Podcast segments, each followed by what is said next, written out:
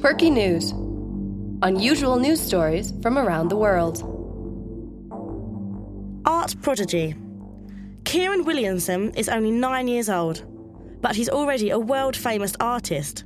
The Norfolk boy started painting landscapes while on holiday at the age of five. His parents saw he had a gift for art and sent him to art classes. Now, his works are sold to art dealers all over the world. I like painting stormy skies, and I've painted lots of marshes, and I like painting windmills, Kieran said. He wants to start doing portraits and is planning to paint his 98 year old grandmother when she turns 100. Kieran's latest exhibition sold out in 15 minutes, and pretty soon he'll be a millionaire. He even bought his family a new house. But despite his success, Kieran's mother says he's still a normal boy. He would rather watch TV and play about, but he still loves painting and does two or three a week.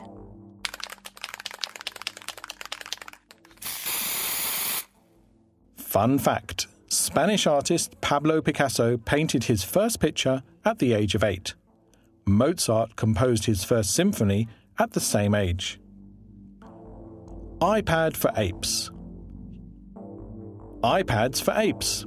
Humans love iPads, and it seems animals do too.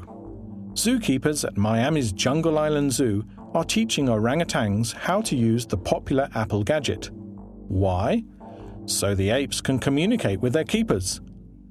They have all the intelligence they need to communicate with us, said zookeeper Linda Jacobs.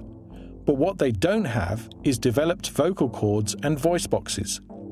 An iPad gives them a voice. The orangutans use the iPads to tell their keepers what they want for lunch. The keeper holds the tablet up to the cage, and the orangutans point to pictures of the vegetables they feel like eating. Some of them like carrots more than they like beets. And don't we all want to have that choice? said Linda. There are also plans to see if iPads can be used to allow orangutans at different zoos to communicate with each other.